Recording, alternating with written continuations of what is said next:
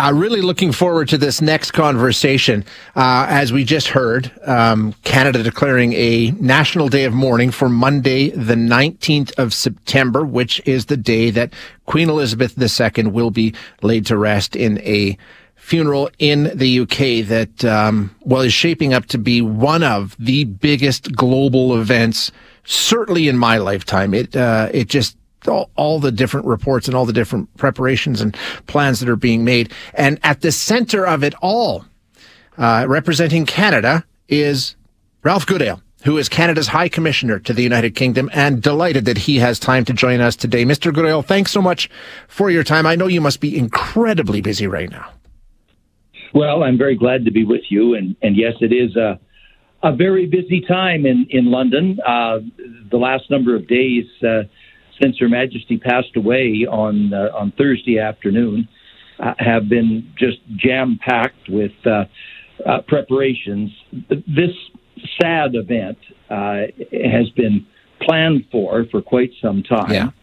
Uh, but when it when it actually happens and it's it's just breaking around you, it's it's an incredible feeling. Uh, there's there's um, so much uh, genuine affection and respect and love and warmth uh, for Her late Majesty, uh, and all of that is very evident around around London.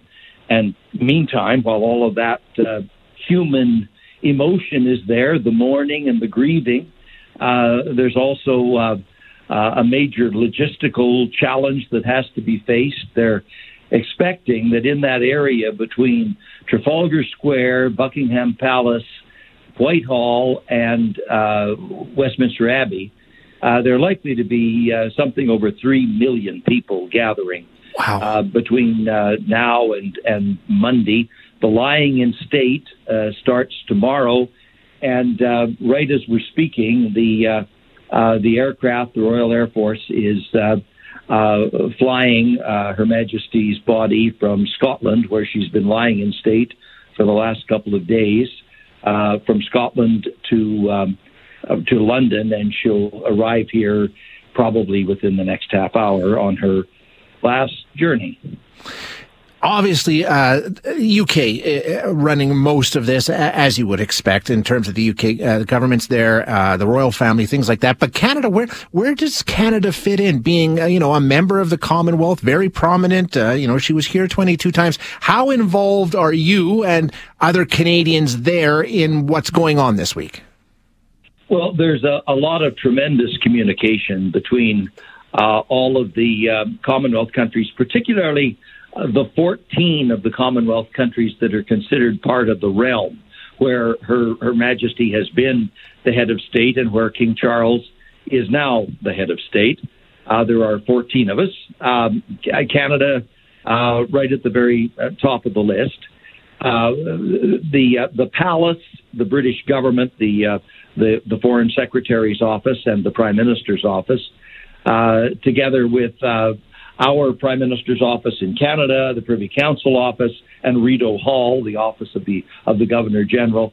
There's uh, just constant uh, communication uh, flowing uh, back and forth all the time. We're very fortunate uh, that there uh, is a young Canadian woman, Jennifer Jordan Saifi, who is in Prince Charles, now King Charles, personal office.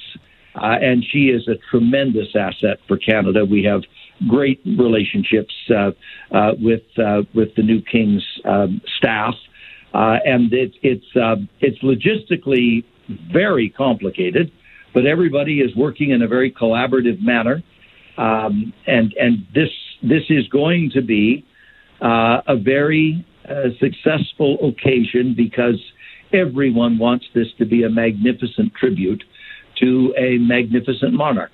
And it will be, as I said, uh, an historic moment, no doubt. You mentioned um, King Charles. You've already had a chance to meet him in capacity as king, right? That happened um, earlier this week. Tell us about that. Uh, yes, and it was a, a, a very uh, interesting occasion, a very somber occasion, a lot of um, grief and mourning in the room for, for everybody who was there, but from those of us in other countries, this is a, a matter of, you could say, constitutional solemnity. Uh, for uh, for Prince Charles, of course, it's his mother. Yeah. Uh, and anyone who has had the tragic experience of losing their mom uh, knows what that that feeling is like. Uh, he, however, uh, does not have the uh, the opportunity to do very much of his grieving in private. It's all very public, uh, and one of his first public occasions was uh, that accession council, where uh, the uh, leading officials in the realm, including from Canada, acknowledged the the death of Her Majesty and the lawful ascension to the throne of His Majesty. Um, Canada was involved in that, and then the next day, this would be on Saturday, uh, there was a formal re- reception and audience hosted uh, by the new king and the, the new queen consort uh, for the 14 countries that are members of the realm. So again, Canada was uh, uh, very prominent on, on that occasion.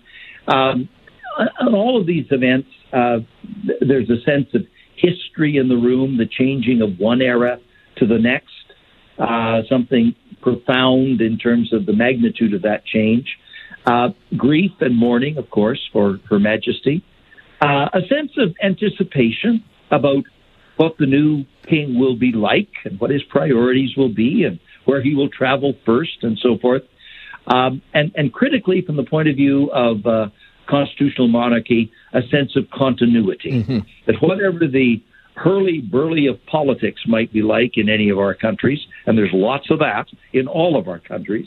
There's also the stability, the continuity, the uh, the permanency that comes from having a separate head of state as opposed to head of government, uh, and the uh, uh the consistency and the sense of, of, of inclusion and cohesion and values that comes from the monarchy uh, chatting with Ralph Goodale, Canada's um, High Commissioner in the UK. Uh, I, I, know you're very busy, so I won't take up too much more of your time. One more question, though. Um, you're sort of in the eye of the storm here, and I don't want to uh, make light of this, but I mean, you could call this the hottest ticket on the planet. And we know that the organizers have said you're going to have to limit how many people can actually attend, like how many you know, dignitaries each country can send and limit it to a head of state. In terms of Canada and our representation at the actual funeral on Monday, what are you anticipating? Who will be there and how will that play out? The official mourners are the Governor General, the Prime Minister, and the High Commissioner. Okay. Uh, there, will be, uh, in addition to those uh, in the official party, uh, uh, another group of Canadians, relatively small, that has not been precisely determined at this stage. The negotiations and discussions are going back and forth between Rideau Hall and the Palace and the Prime Minister's office and the High Commission. This is this is a very difficult um, arrangement to yeah. try to uh, to arbitrate, to be fair to everyone, to be inclusive. Uh, when th- there would be probably thousands of people from Canada who would like to be uh, at the funeral to pay their final respects, and uh, probably the end number is uh, you know a dozen or so. That's it's it's going to be difficult to sort all of that out, and I don't. Uh, I don't envy the protocol officers who have to make those those decisions. But yeah. the the balance will be struck to try to to represent the very best of Canada. Uh, Mr. Goodale, thank you so much uh, for spending a few minutes with t- us today. We really appreciate your time, sir.